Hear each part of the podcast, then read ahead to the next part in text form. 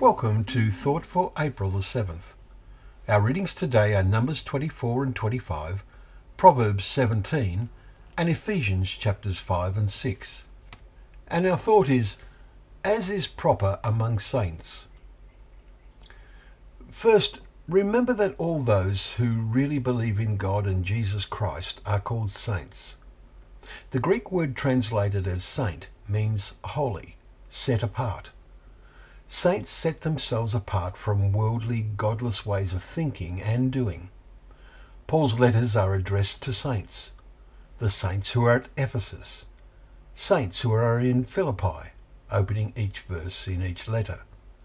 So all true believers are saints in God's eyes, and therefore inspired writers like Paul had this very much in mind in sending encouraging letters to them. Note what Paul says is proper among saints, chapter 5 and verse 3 today. He writes, But sexual immorality and all impurity or covetousness must not even be named among you, as is proper among saints. Let there be no filthiness, nor foolish talk, nor crude joking. Verses 3 and 4. Something which is named is something which is talked about and discussed. Yet we are often confronted with fleshly things if we watch much that is in that is on television, for instance, or indeed on the internet.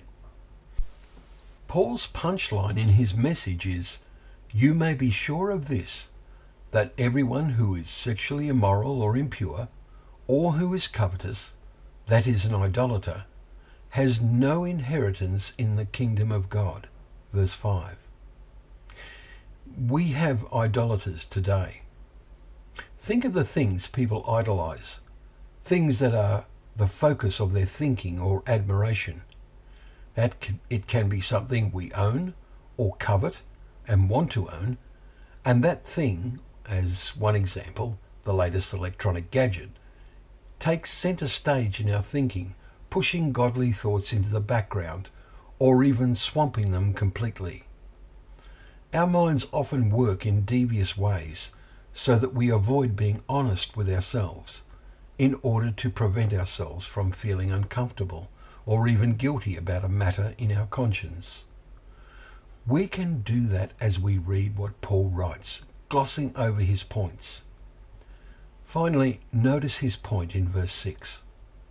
Let no one deceive you with empty words for because of these things the wrath of God comes upon the sons of disobedience. How close is that wrath in 2021?